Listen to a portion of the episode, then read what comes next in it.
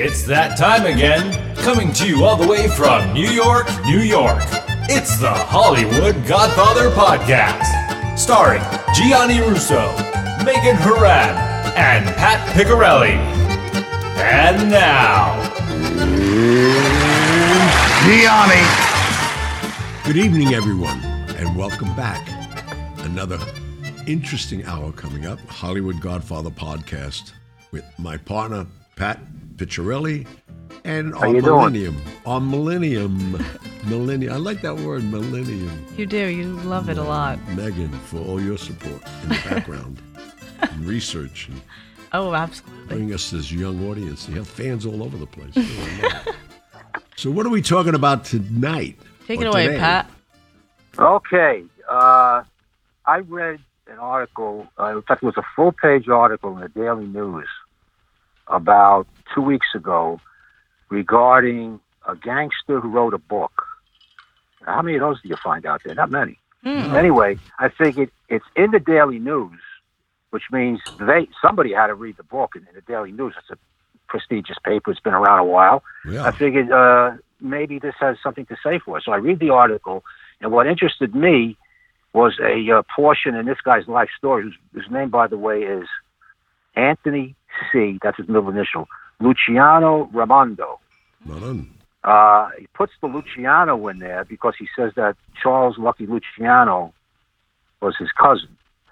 And during the course of this book, I'm getting a little bit ahead of myself, but this guy's got more cousins than a Mexican cab driver. Oh, well, I have a lot huh. of cousins. Imagine how long my name would be. Oh, man. Who anyway, names, who names one of yourself portions, after your cousin?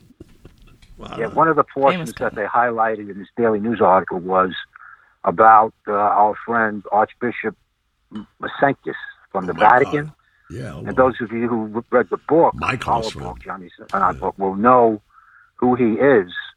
Uh, he uh, worked hand in glove with uh, with Gianni and a uh, and Mister Nitti out of Chicago for years. And yeah, and. And we and, were uh, all Nick brought Nitti together by, by Tony Carlo. In a, uh, let's call it a financial endeavor. How's that? Yes, perfect. Okay, so very lucrative uh, one for me. Of course. Why else would you get involved? Yeah. Anyway, Archbishop Paul Marcinkus was the head of the Vatican Bank, and uh, and in that role, obviously had a lot of power. So I'm thinking, you know, this is a one-page article in the paper. They can't say too much other than. This guy, Raimondo, said he was involved with Marcinkus in the assassination of uh, is that Pope Paul the Fifth or the Sixth, Johnny? The Fifth. The fifth. Bullshit. Okay. Bullshit. So now bullshit. You're calling it right now. Okay. So now this is gonna be a fun one. I gotta, I gotta read this book because Johnny never mentioned this guy. And I'm figuring maybe I'm going to learn something. At least we have something in common here, which is the Archbishop. So I get the book, and I I, I assign myself some homework because I'm going to read this book. It's a hundred. This is only online. This is a self-published book, one hundred eighty-six pages, which is to me is like a maybe a long pamphlet. Mm-hmm. Let me ask you, ask you one question while we're, while we're talking about the bishop and his background and what that. Where does this guy come from? This gangster. Okay, Brooklyn. Okay. Uh, a, a, a, a, no credit at running all. With, running with the Colombos. He, okay. he, he, he counts everybody as his best friend. Alley Boy was his best friend. Everybody was his best friend. Now, the book, oddly enough, funny you should bring this up. Yes, he comes from uh, uh, uh, Bensonhurst area of, uh, of uh, uh, Brooklyn.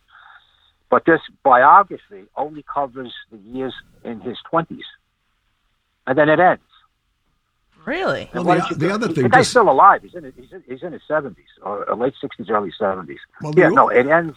It ends. But I'm get, I'm I'm I'm getting ahead of myself here. Yeah, right. Let so, me, let me I, I, let's take it. Let's go chronologically to what we you just told me, and I just want to share this with our audience about Bishop oh, Marcinkus was a Monsignor in Chicago, going on to be a bishop, and went on to move to the Vatican. And get to where he was in the Vatican to become the head fiduciary of the Vatican money. And they created the Banca di Roma. Now, mm. the, the Banca di Roma, just for our audience to know also, only has one branch in the United States. That's Chicago. Oh. And that was controlled by a Chicago outfit. And I was introduced as a young man in my late twenties, early thirties, to the bishop by Mister Tony Accardo, and Nick Nitti and I had a relationship with the Vatican and the Vatican Bank for many, many, many years to come. I never heard this guy's name. Really? And I don't. I mean, so, so everybody knows that's who Bishop Marcinkus is. I don't. I don't think he was ever even in Bensonhurst in his life. Okay, this this is what I'm going to relate is is not only a, a review of this, and I use the word loosely, book, but this is this is a cautionary tale for both readers and writers. Uh, as we mentioned in last week's episode, Johnny and I went through a lot of work. We did a lot of work on our book, and it is work. Right. It was fun, you know. You can't say you're not going to work at anything you don't like. But every day on the phone for hours, vetting this book with attorneys, they nitpick every single name uh, to make sure that what you're saying is the God's honest truth. We needed two sources. They, uh, I mean, uh, as I, I have mentioned in the past, particularly when we got to the last chapter, which was intricate, it involved a lot. We had to rewrite that seven times until they were satisfied that we were covered legally. Because we had to, there's certain hoops we had to jump through. Certain people are still alive. But that's the process. That's always the process with a nonfiction book. Mm-hmm. They're very careful. That said, I will now tell you about this book, which is called Where the Bullet Hits the Bone by Anthony C. Luciano Raimondo. Okay, he starts off, and I figured I'm going to read a book. Maybe I'm going to learn something. What mm-hmm. do I know? Okay, he starts off with uh, he kills a guy in a bar uh, when he was young, about twenty years old, and uh, he, he goes to trial. He gets convicted of involuntary manslaughter, and he gets two to four years in, in prison. Now, he's not even in jail yet. The, the court case is over when, miraculously, the F B I comes into the picture and says, this isn't right. He killed a guy, and he's only getting two to four years. When in reality, this happens all the time. Why, why did he Gotti, only get two and four years? What was that about? He got two to four years for involuntary manslaughter. Why? Why so? Why so little time? Well, he was never arrested before, first-time offender, and it's manslaughter, involuntary manslaughter. There's manslaughter, voluntary manslaughter, and the lowest on the on the ladder is involuntary. So that's the typical. Oh, okay. Time. Yeah, you didn't mean to. Yeah, it, it, it, it, the law states you didn't mean to kill the guy, but by your actions he died. But in okay. reality, he went in and he shot the guy. But this was a plea bargain. That's all it was. Got Get it. the guy oh, off good. the street for two to four years. So his story is that the F B I isn't isn't even in jail yet. The F B I comes to him and says, "You know, this isn't right. You murdered somebody. So we're going to try you federally on depriving someone of their civil rights." Now, this is a real law because the feds don't have murder on the books. You can't commit murder under federal law. If you deprive somebody of their civil rights, however, you know, what's the ultimate deprivation of one's civil rights? It's killing them.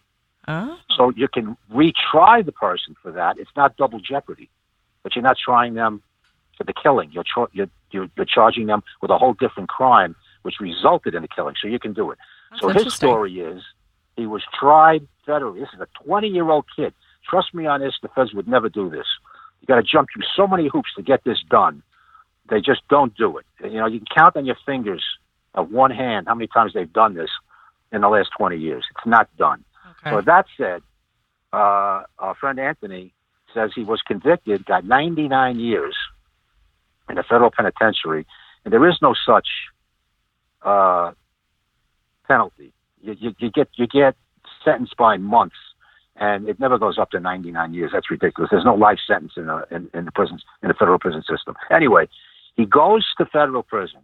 He's there two days, and a Marine captain, United States Marine captain, comes to the comes to the prison and says, "You know, we can use somebody like you for a top-secret mission in Vietnam." Pulls the guy out of prison. His sentence is vacated. He was there two days. The sentence is vacated, and he goes with this Marine Corps captain to Paris Island, and he's in the Marines. He doesn't go to basic training, doesn't do any of that. He's just working with this captain. This is his story. And the captain tells him how to be a killer. So he trains him to be a marksman, an expert marksman, and then a sniper. Okay, so now he's a sniper. Never got trained, never went to the military uh, sniper school, which is extremely difficult to get in. And once you're in, it's very, very difficult to pass. You've got to be a math whiz. I mean, it is very hard. It's like the, the uh, dropout rate is like uh, somebody going in, in for SEAL training or Special Forces training in the Army. A lot of dropouts because they can't keep up. Mm. It's very difficult. He doesn't do any of that, according to him. And he just trains himself to be a killer. Gets sent to Vietnam. Doesn't go with any unit. He goes with the captain. Just him and the captain. What are they, lovers? Go to Vietnam. It sounds like we're on a vacation. You know, I'm beginning to, uh, this guy, uh, it, just, it just gets crazier and crazier. He's there in Vietnam, not attached to any unit. He just starts killing people. And that's what he was doing for a while. Uh, and then he, uh, oh yeah, he winds up working for the C I A. And he's, now he's about twenty-one years old. Now he's a C I A agent. And this is all in twenty-one years of age. Oh, yeah. You know, the whole book is, like I said, just in his twenties. You can see some of the stuff this guy says he did. But anyway, he says he wound up in Phnom Penh, Cambodia. Phnom Penh is the capital of Cambodia.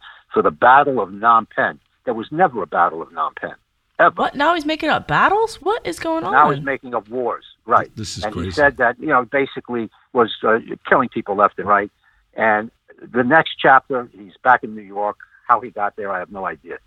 But... uh He talks about, I'm not doing this in chronological order, but it's, it all takes place within a ten-year span. Uh-huh. Uh, he's talking about the Lufthansa heist. Now, for those of you who don't know what that is, at the time, it was the biggest cash robbery Jimmy in American Burke. history. Jimmy Burke. My Jimmy man, Burke. Jimmy. Yeah, your buddy. I mean, it was a Queens crew that did this because uh, uh, J F K Airport bordered on Jimmy Burke's territory and, and all his, his cronies. They planned this with an inside guy that works security in Lufthansa, which is a German airline, who told them they, they come in with containers, shipping containers of cash every now and then for whatever reason, to go to the Federal Reserve, whatever the reason is. And he had the itinerary. He had the keys to the uh, to the locker rooms. He had the keys to everything. And they wound up stealing between five and seven million dollars. Would that be about right? Yeah, well, a little more. It was uh, close, most to nine. Well, I know the guy who counted the money, Jimmy Burke. Okay, I, it's funny, you know, this this is so nuts because oh. our whole audience all saw Goodfellas, and that was the whole story. De Niro played Jimmy Burke. This was a well, movie. You know, consider the fact. I'll I'll I'll give this idiot, this author, uh, credit. Maybe maybe maybe there's something in here we don't know. So here's thoughts. His story. He said, no, it wasn't the five to seven million or the nine million, whatever it was. It was actually thirty-five million, thirty-five okay. million dollars. Uh, and who planned this entire heist? And I told you, and Johnny knows who, who planned. It was an inside guy, and, and they they, they, they, they planned had, around him. They had this. They had the the security guard system at J F K yeah. on the payroll. Uh, right. And, and it's funny because Jimmy Burke started J F K, and guess who took over? John Gotti. Hmm. John Gotti had his crew. That's how John Gotti moved up in life with the Gambinos with as as a hijacker, and that's all. Well, and that was his territory. This was Jimmy Burke. He said J F K Airport was Jimmy Burke's playground. I mean, they had, as Johnny said, they they everybody was paid. When they hijacked trucks, it wasn't a typical hijacking. They would meet the driver, yeah. pass the keys, and off they would drive with the truck. And, and the guy, the driver got the money. Later. Everybody um, was happy. But now he's, everybody was happy. He's saying Jimmy Burke? He no. said Jimmy Burke saying, planned it? No. No. Oh, I was going to say. Planned it. He's saying Meyer Lansky planned it. no, now it's I mean, getting it's laughable to it's the getting point crazier. Where to say, not only did he plan it, he flew up from Miami, and they did dry runs with Meyer Lansky. This guy's in his seventies. He's an icon in, in the mob. He's filthy rich, and he's doing street heists. You know, anyway, this is he, so he planned bizarre. The entire thing, according to him. But where, did, where does the Colombos come into it? He, he mentioned earlier, he said he was with the Colombos. He, Alley Boy and all that. No, they're not involved in this. Apparently, uh, they it just uh, he, him and Meyer Lansky were very close. And he called upon Meyer Lansky with his uh, financial brain and his his, his his ability to plan to plan this heist. So Meyer Lansky planned the Lufthansa heist. Now, uh, can I can I, I realize, interject something here? Just with that alone, Meyer Lansky, first of all, didn't plan any heist or anything else. Meyer Lansky was brought in early on when they created the syndicate during Prohibition, and he was with a, a lot of people because of his brains in numerology, not planning heists. Right. This guy, I mean, he never planned a heist in his life. No, if you want to, if you want to give him a, if you want to give Lansky a label, he was the mob's accountant, kept everything in his head. Right, mm-hmm. The guy was the genius. Brilliant, brilliant. If he would have gone, and I spent into, days uh, with this old man, the sweetest yeah, guy in the world. Yeah, you knew him well. I mean, by Are that time he was me? well into his seventies. Yeah, uh, you know, was everybody was after him. I mean, he tried to go to Israel; uh, they threw him out. You know, I mean, uh, he was watched constantly. So you can imagine this guy driving around J F K Airport, pointing out where these bad guys have to go. Where I mean, my, it's, my it's so stupid. I can't. Well now, well now I'm getting interested because I realize now that I'm not reading a, a nonfiction life story like we wrote. I'm reading a fantasy, so I want to continue. I like fantasies. You know, I I, I, I heard that about, about Marilyn Monroe when I was a kid, but that's another story. You got okay. a blow up doll in college. Stop it. Okay. So Paul.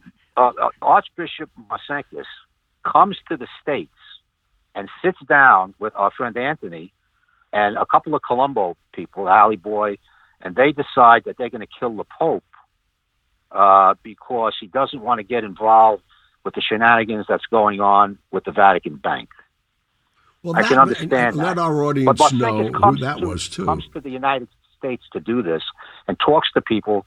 You know, he didn't go to Chicago, didn't go anywhere. First of all, him coming to the States to discuss a murder conspiracy is nuts. It's crazy. But I listened to it. I'm reading it. Okay, he goes back. Marcinkus goes back to the Vatican. Now they're going to kill the Pope. And who does he take with him to oversee this operation? Our twenty-two-year-old buddy, Anthony. Are they kidding me? Oh, he's, oh, he's, he's back from Vietnam. He's about twenty-three now. Okay. So he goes with him and Uh, Anthony uh, says that he was in the room when they killed the Pope, and this is how how they did it. Uh, they uh, the, the Pope had tea every night, and they laced it with Valium. Uh, and when he was out, Marcinkus, who was the actual killer, uh, went got a, uh, a an eyedropper full of uh, arsenic and put it between the Pope's lips while he slept. Meanwhile, our friend Anthony is there watching this whole thing. Okay. First I mean, I don't, I, you, know, you don't have to say anything because there are no words to, to describe any of this. So not only did this happen, according to him, but Marcinkus comes back to the States a second time, a couple of weeks after he allegedly whacked the Pope, and says the new Pope's got to go because he won't go along with the program either. My guy, John so, Paul. Uh, John Paul okay. the Second. Yeah. Yeah. He won't, he won't go along. Well, he, with, he was a little reluctant at, at first, but then... Yeah, he, then he went along with it. Yeah. Uh, and I can understand, but, you know, it's an archbishop, comes back to the States. He, he's going to create... The attention you know, of just he's, landing. He's a celebrity. He's a, he's a celebrity in the church. He can't, uh, you know, come in here with a, with, with a, with a ski mask so nobody's going to know him. I mean, everybody's going to know this guy. We never but had a guy, meeting outside of the Vatican... other than at the Ambassadore Hotel, and why he was safe to come there. It was known, the Ambassadore Hotel, for people who don't know Rome well, was right across the street from the United States Embassy. Okay. And everybody felt very safe there. And the Ambassadore Hotel, we had so many dinners with cardinals and everybody. That's where they came. They didn't fly to yeah. Brooklyn. And you were Alley Boy or anybody I mean, else. That's uh, nuts. Anyway, but but but, but now uh, uh, enter our, our author, Anthony, who says, I can't go along with this. I mean, he's a kid. And he's telling these people that he can't go along with this because killing one pope, well, that's okay. But two? it's going to it's going to create some heat. Like killing one pope isn't going to create any yeah, heat. Yeah, right. Two, yeah, that's he's drawing that's, the line. You know, that's the limit. Well, let me Draw ask you a line, question though. I mean, in in him writing this book and you being in in, in law enforcement, he's admitting he plotted to kill a pope, and he did it. Right. Well, yes. I, I mean, there's no. First of all, there's extradition to bring him to the Pope or to Rome anywhere. He's he's saying he's committed a murder, and there's no statutes on murder. I don't care how oh, old this, he is. This, this, this isn't the worst of it, as far as you know. Yeah, that of course he, he can get uh, he can get locked up forever because the books never close on a murder. Right. They, they, they always they always remain open. There's no statute of limitations, as you uh, pointed out. But it gets even crazier. Okay, we got one dead pope. The other pope, at the last minute, decides he's going to go along with the program, thereby saving his own life. So the pope episode is over. Now, Ed Koch uh, was the mayor of New York for two terms. My little very highly thought of. Yeah. Uh, Jay very, uh, of New York. Okay, and and old old style, roll up your sleeves. Get out there with the uh, with, with the voter politician. Always smiling, nice guy. Uh, uh, Koch was, let's say, he was on the gay side, but I guess that's like saying, you know, you're slightly pregnant. Either you are or you're not, you know. But anyway, whenever there was a rumor about his sexual orientation as the mayor, he would date a female so he can get his name off the uh, out of the tabloids. And he was very good friends with Bess Meyerson. Now, Bess Meyerson was a former Miss America. She was the first Jewish Miss America. Uh, she was Miss America in the nineteen fifties. Beautiful, statuesque woman. She was always on Koch's arm. She she was, his, the expression on the street is beard. She's, was, she was his beard, his disguise. Well, Koch, Koch uh, learned that from Merv Griffin when Merv Griffin used to keep Ava Gabor around. Because Merv yeah, was thing. You know, that was when, you know, everybody cared if you were gay or not. Now no yeah. one cares. Yeah. But anyway, Anthony says that Koch, as mayor, was in uh, the Colombo family's pocket. Anything that they needed, Koch would go along with, but at a hefty price. Now, in the space of a couple of months, uh, Koch allegedly took the mob. He says, okay, I can get this building constructed in Manhattan. It was kind of construction project. And uh, and I, I can get it done. When in reality, the, the the mob runs the industry. They don't need politicians for this. They already they the building was going to be built. That said, every concrete truck according. in New York is run by the mob. Yeah, they got every. Of course, he, this guy is alleging that Bess Meyerson, this classy lady, was Koch's bag man. He used to walk around with suitcases full of money. She used to go and meet with this guy, uh, plus other. Uh, Colombo figures, and she would come up with. She would say, "Okay, Eddie, call him Eddie because everybody's friendly. Eddie uh, can do this for you. It's going to cost you." And I'm not throwing just throwing figures out. These are the figures in the book. Anywhere, you know, for the various bribes that he allegedly took, from a million and a half up to like two and a half million, three million dollars, and they would sit down. Bess Meyerson would talk about this with this guy, Anthony, this twenty-three, twenty-four year old guy, and the money would materialize literally. I'm reading this, somebody would leave, come back in twenty minutes with a suitcase with a couple of million dollars in it, give it to Bess. Bess would take it to Ed Koch. And he was in their pocket for his entire time in office. Uh, how stupid. Now, if he's going to get in any kind of trouble, any kind of problems, you know, you can't defame a dead person. Mm-hmm. You can say anything you want about them. But dead people have families, you know, and... Uh, this book just came out. I was going to say. Uh, it, yeah, no, it's just out. Okay. It, I'd say two weeks. Uh, oh, really? And oh, it, wow. it, it, well, the, the, the cautionary tale comes at the end of my little list here. Uh, and I'll tell you why he's getting away with it so far. But, okay, he's convicted of stock fraud when he's twenty-four years old, he says. Mm-hmm. This is a federal federal charge, and uh, he's going to get twenty years. That's what they told him. He's going to get twenty years if convicted. And his lawyer, a guy named Gritz, G R I T Z, I never heard of, big-time criminal lawyer, supposedly, says, hold it. He he can't he can't get twenty years. We're gonna we're gonna uh, uh, he's got to be tried as a youthful offender. twenty-four years old. Now, wait, wait a minute. There's a youth. That, uh, what? A youthful offender, you got to be a youth under seventeen. You got to be right, seventeen. No, less than seventeen. So sixteen, fifteen, fourteen. Yeah. And a youthful offender is a state status.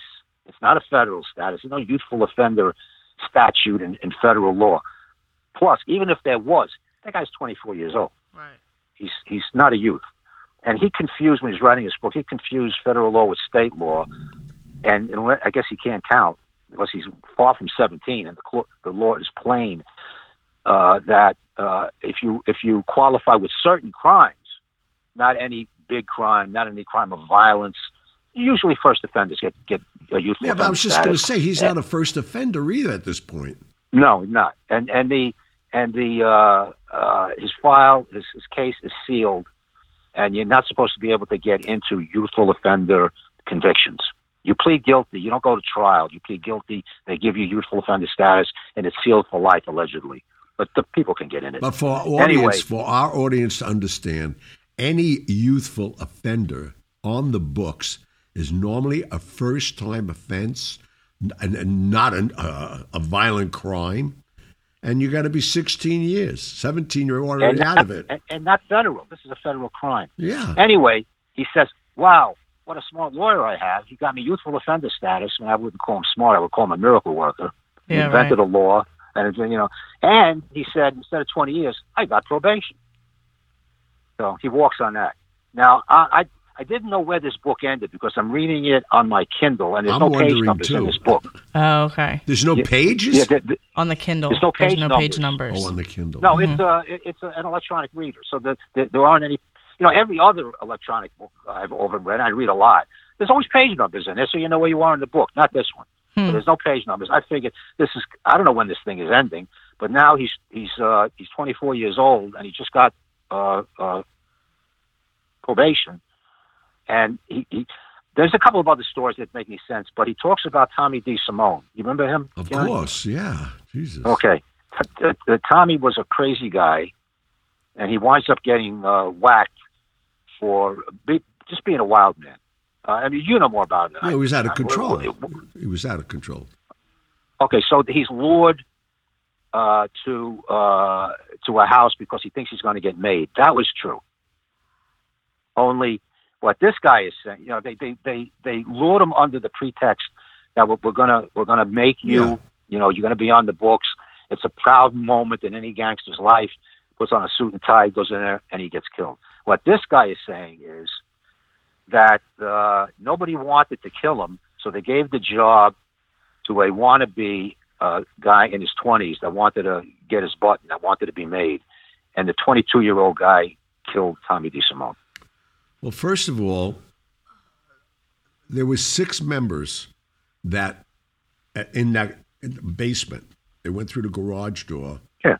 Where the meeting right. was, and everybody that was there was made men in the family that were in, indoctrinating them. They would never bring in a new hitter that they don't even know, and that he has yeah. bones and had enough to lose. And you have to be there if the ceremony, the way Tommy went, is the way Tommy went. But there was no new kid on the block saying, "Okay, you could kill yeah, him." This is, I mean, mm, this is nuts. This is a solemn ceremony in a an organization that's literally hundreds of years old, and they're going to let some kid in yeah. who said, "Okay, well, he, he wants to be made. Uh, you know, let's let, let's have him do this piece of work and kill him, so we can make the kid kill Tommy. Everybody's happy." How nuts is this? No, that's what so, I'm saying, because for the people who are not into the mob and or being around it as much as I was, first of yeah. all. They would never have a kid like that, because if this kid got pinched on something, he he he got a, a you know get out of jail free sure. card two seconds. He just says, "Wait a minute, you know who I witnessed killed this yeah, guy?" Yeah, right. You get going to give everybody yeah. up. You get so I mean, not yeah. only did I witness it, they allowed me to kill him. Yeah, you know, uh, this is uh, wild. You know, well, I feel it. it, it comes- this story, we're gonna have a lot of fun with this, because if this book just came out, I think we're going to be talking about this. Hopefully there's going to be a lot of articles. Well, well, I think, like you said, the Koch family alone, there's a lawsuit there. He, I mean, oh, yeah. he's admitted committing a crime, killing a, a pope, There's a lawsuit and a conviction there. He's opened himself up to everything in the world. Yeah. It's, well, I mean, he's he's he's probably thinking that, well, I didn't actually put the arsenic in the Pope's mouth. I just watched it. You know, he doesn't right, know. So I had the, nothing to do with that. You know, there, there, there's a crime on the books called felony murder. Hello. You don't commit the crime. The felony is committed, and you're a part of it. If yeah. you're, a, for instance, if you're a getaway driver, that's right. and somebody goes in to uh, ro- uh, rob a bank and they uh, they they kill a guard, hmm. you go for the killing, even though you had nothing to do with the violence. If there's a pay, if there's a customer in the bank who drops dead of a heart attack because of this robbery, that's felony murder. You right. go to jail for twenty-five years, even though you're not even in the bank. Right. So this guy just by being on the scene, I mean, this is uh, this guy's crazy. Anyway, here comes the cautionary tale here for readers. Okay, you know, we explained, Gianni and I talked uh, last week about the hoops that we had to jump through to get our b- book published with a reputable publisher that publishes the truth. And uh, it's to our benefit. It's also to their benefit. It's a lot of work. When you when you put the product out, no one can say, you made this up, because we had a platoon of lawyers going through the entire thing. So if you're interested in this topic, you know, any nonfiction, uh, if you see that the book is self-published and you say, well, how do I know? Uh, you can tell if the thing is edited or not. It's just sloppily done. Plus, on Amazon, well, now anybody can publish on Amazon, and you can buy the book, and it, it shows up on your reading device, your Kindle. Uh, it'll say in the uh, uh, who the publisher is. It'll say WordPress, Amazon, something like that. There's no oh. recognized publisher, because anybody can self-publish a book. Anybody, literally anybody, can say anything they want. So he had no. This author had no uh, publisher to vet yeah. his work. So he's thinking he can say anything he wants. Oh my gosh! Understand what you're reading. Understand. You know, it, it, this goes back. I hate to bring these people up again. This goes back to the Central Park Five or any other thing that you read. Understand that if it interests you, make sure that you got all the facts. And this, you know, this can be like a uh, uh, a good place to start out, because anybody would, that's interested in organized crime would understand that this is, what's the technical term I'm looking for? Uh, bullshit is bullshit. So, that's the technical term. Uh, That's a technical term. It's, it, that's a writer's term. That's crazy. Uh, anybody can understand that once reading this, you can write anything you want. So if you want to learn something about the mob and be entertained at the same time, make sure you're reading something that's published mainstream. Hollywood Godfather. You know, and you can, you can have criticisms about the book. You might not like the character. You might not like Gianni. You might not like whoever you're reading about. That's fine. But you know what you're getting. Uh, yes, the value because, is there. This is... This no, is course, some guy that, yeah, you know, it's, it's, I don't know. I mean, I mean, yeah, I, I and, can't believe that there's six things I see that this guy has a major problem with. And I think we're going to have some fun with it, because if the book is doing that well, and I don't know who he knew at the Daily News to get exactly, a full page. If you would figure one of the editors would have read this. Right. Yeah, Before I mean, they did a page, he, he knew somebody at the Daily News. They must be kicking themselves in the ass. It's probably I one mean, of the oldest. And the reason, I mean, well, I, knew, I, you, I bought the book. Yeah, well, there you go. That's true. And why did I buy it? Because it was in the Daily News. Somebody they wrote about it in the Daily News. Basically, that, they that gave that him name. credibility without even reading the book. Exactly. They didn't read this thing. I mean, it's, it's evident. Uh, but when I went online to buy it, it was ranked uh, thirteen thousand on Amazon, which... doesn't mean they sold thirty thousand books. That means out of the two, two point something million books that Amazon has for sale, they're ranked thirteen thousand. That's high. That's high. The guy's yeah. selling books. And why is he selling books? Because of the article in the Daily News. Oh, man. That's crazy. Now, if you read the reviews, a lot of people, you know, mob aficionados, people that are interested in, in, in the mob, want to read current stuff that's coming out. A lot of scathing reviews in there, because they know they don't know as much as we know, is certainly not as much as Gianni knows, but they're picking out stuff here.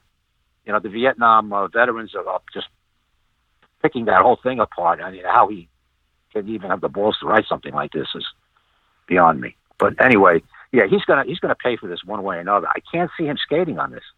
I mean, not I also, and what's good about it for us, I see three or four more shows coming up on some of his convictions. I want to see how he's going to get out we'll of it. We'll give some stuff. Updates, like Central Park yeah, Five. Yeah, we have to give you updates. That's wild. No, there's, yeah, there's going to be there's going to be follow-ups in here, and not because of the book necessarily, but because of that Daily News article. Right. It just brought too much, too much heat. You know, when we get to, to talking about the, the Mafia cops, they got locked up because of a book that Eppolito yep. wrote called Mafia. Oh, really? Cops. He wrote he the had book a big himself. friggin' mouth. Big mouth. And, he wrote his own book. Uh, his, his partner in crime, Steve Talacapa, went ballistic when that book came out, and because of that book, they got life without parole. But oh, that's geez. a story that we'll tell in another right. episode.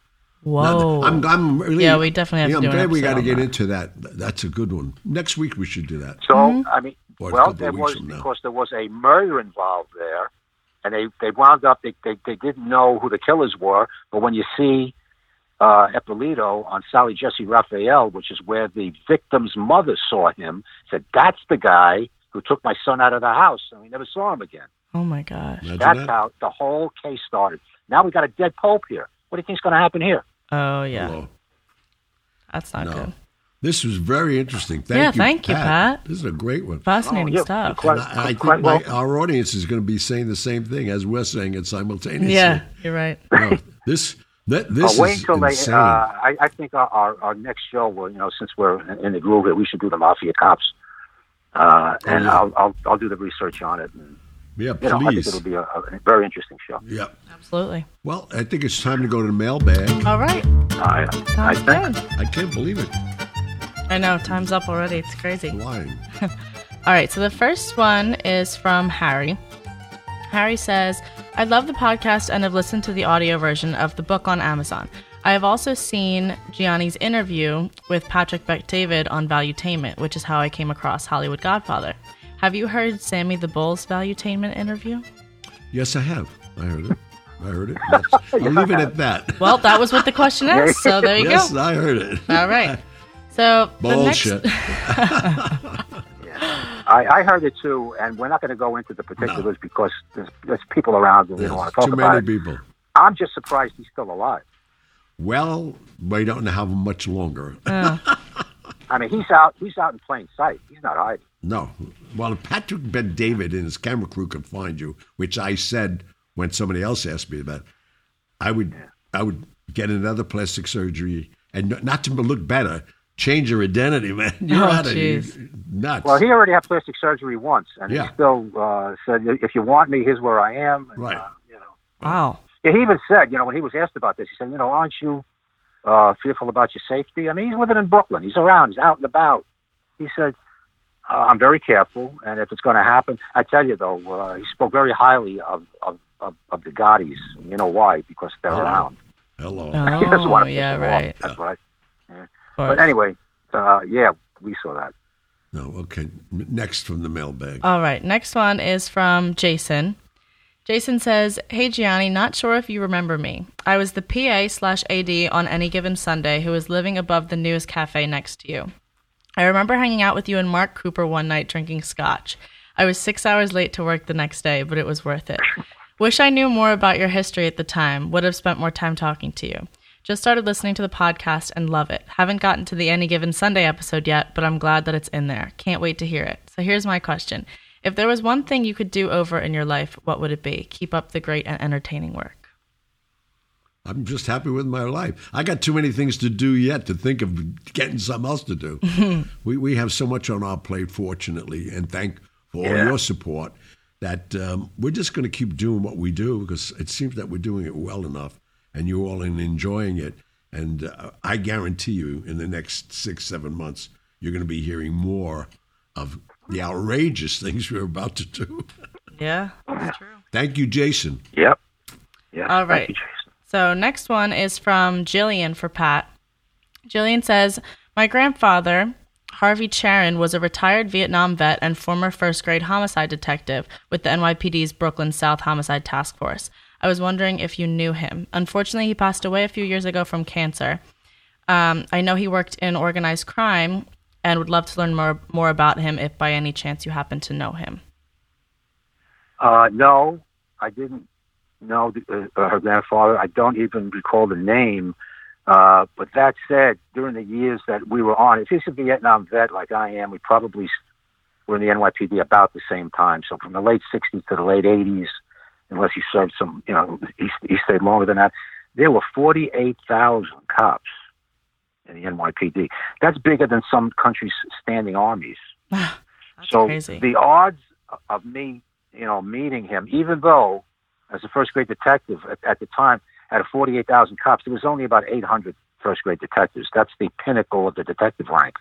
But I didn't really work in Brooklyn. I was a, a Manhattan guy most of my career. But mm. no, I'm sorry to say that I never met him. I wish I had, but no, I haven't. I, I never met him and don't know anything about him. Okay. So next one is from Sebastian for Gianni. Sebastian says, did you have many interactions with Carlo Gambino? I've read he was very calm and kept a low profile. I imagine he was a gentleman like you described Frank Costello to be. He was, I mean, he was uh, the epitome of Vito, uh, Don Corleone in, in The Godfather. Mm. It was amazing because, and I, I got to know him just as a, a great old man and friends of the friends of the neighborhood. And I, I used to go to church every day most of the time at Precious Blood, and Carlo didn't like the coffee in the clubhouse. So he would go on Grand Street, which is still there, Ferraris, and you could find him sitting in the back in the morning, and I used to go just out of respect, and he liked that about me. Mm. And Carlo Gambino, you would never think he was a mobster in his life. The most soft-spoken person, and that's when, as Mario Puzo, he, he got Joe Profaci as the as a part of. There was three Godfathers, real Godfathers, right, that he made Vito Vito Genovese out of. I mean, um, Don Corleone. Don Corleone out of, and one was Joe Profaci because he was in the oil business. The other about having the politicians. I've said this a hundred times. Mm-hmm. Was Costello, but this this soft-spoken old man. In the garden with his grandchildren, always confiding in Michael. That's Carlo Gambino. Hmm. And that's who he was. Wow. That's very interesting. All right. So next one is from Jacob for Gianni. Jacob says, what or when was the moment when you realized you were a big deal, like in terms of working with or being friends with big people? Was there a specific moment when it hit you like, wow, I made it? I, the only time I thought, I, I'm not a big deal. Fortunately, even now, because you you, know, you you only have that for hours at a time. True. In the lifestyle we live.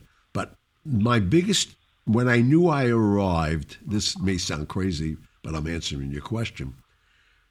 When I was walking into the Copa one afternoon, and I was like fourteen, fifteen years old, maybe even earlier, and Sinatra was doing a sound check. Mm. And he motioned to Julie Bodell in the corner, like, who's this kid? And J- Julie said, no, no, don't worry about it. He's with Costello. That made me feel like a big wow. deal. That was it. That I was allowed to sit and listen to Frank. And then I talked to him that day afterwards. Mm-hmm. And he actually asked me my name. And I said, well, they call me the kid. And he said, well, who who t- who named you that? I said, Mister C. And Sinatra said, I'll never ask that question again. Oh, that's crazy. That's great. Wild stuff. But all right. So, Pat, you still there? I am. Oh, okay. It sounded like you just cut out for some reason. All right. So, next one um, is from Madison. And Madison asks, clearly your life changed drastically after The Godfather, but would you say your life has changed since Hollywood Godfather? And if so, how? My, uh, I, and a great question. What's what's gave me the opportunity, and Pat basically was at the helm of it. it this gave me the opportunity to tell my real story. Mm. Most people from The Godfather thought I was an actor, an unknown actor that made it and made films and had a, a career. But my story in Hollywood Godfather is my life story. So now that that's out there, it's given us so many different facets to travel into and, conv- and you know, what we're doing now. I mean, we're, we're, we're working on four or five different situations right. that we would never have the opportunity without the book and the respect of the book. Mm-hmm. That's more important. So that, that's a great question. But I think now yes, at twenty-six, being the motion picture The Godfather changed my life drastically. Mm-hmm. And I capitalized on every minute of it. Mm-hmm. Clubs, I do it. I mean, that's who I am. But now having this book and the credibility and and and the, even the sympathy from so many people realizing what I went through as a child, that was meaningful to me. Mm-hmm. And it's still the, one of the main co- reasons of telling the story now after seventy-five years of age was I really want my kids back, some of them back, to understand why Daddy wasn't home. Right. So Pat gave me that privilege. My pleasure. Thank you. All right, on that note, I think we're done for yeah, tonight. Yeah, I think we should leave on that note, too. It's, I get very emotional about that. I know you do. But thank you all, and I love you all for tuning in, telling your friends. Keep promoting us, because without you, we're not here. And we want to be here, because I know Pat enjoys it. I know Megan does. Oh, yeah. That's for and, sure. And uh, we all thank you, and God bless you. And we'll see you next week, or talk to you next week again. Have a good night. Good night, guys. All right. Good night. Good night. Thank you for tuning in to the Hollywood Godfather podcast. My name is Megan Horan. You can contact Gianni Russo, Patrick Picciarelli, or myself with your questions and comments through the contact section of our website, Hollywood Godfather Podcast dot com. You can also call and leave us a message at six four six, seven seven six, three zero three eight. Regarding Gianni's motivational speaking appearances, you can visit his website, Gianni Russo dot com. You can also visit Amazon dot com for a listing of books Patrick Picciarelli has written. Remember to follow us on Instagram at Hollywood Godfather Podcast, as well as leave us a review on iTunes. We'd like to know what you like about what we're doing, what you'd like to hear in the future, and anything else you might suggest to improve our podcast. Most importantly, hit the subscribe button. We'll be back next week with stories of the mob and Hollywood, as well as answers to your emails and voicemails. Good night.